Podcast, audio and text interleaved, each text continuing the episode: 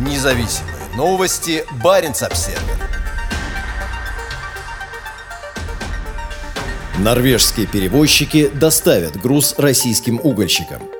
Дилемма решена. Два контейнера с продовольствием, задержанные на сухопутной границе с Норвегией, сейчас направляются в сторону Шпицбергена. В минувшие выходные норвежская транспортная компания доставила два контейнера от пункта пропуска Стурсгук в Тромсе, находящийся в примерно 800 километрах от границы. Как сообщает государственная телерадиокомпания НРК, оттуда груз морем отправился на север, на Шпицберген. По словам пресс-секретаря Министерства иностранных дел Норвегии Ани Ховардсдаттер Лунде, решение было найдено в диалоге с российскими властями. Мы связывались с посольством в через МИД России и через губернатора Шпицбергена. Мы рады, что ситуация разрешилась положительно. Надеемся, что россияне тоже рады, рассказала она НРК. Вес груза составляет около 20 тонн. В июне перевозивших его из Мурманска водителей-дальнобойщиков не пустили в Норвегию. Как и другие европейские страны, Норвегия закрыла свои морские порты и сухопутную границу для российских грузоперевозчиков в соответствии с пятым пакетом санкций ЕС.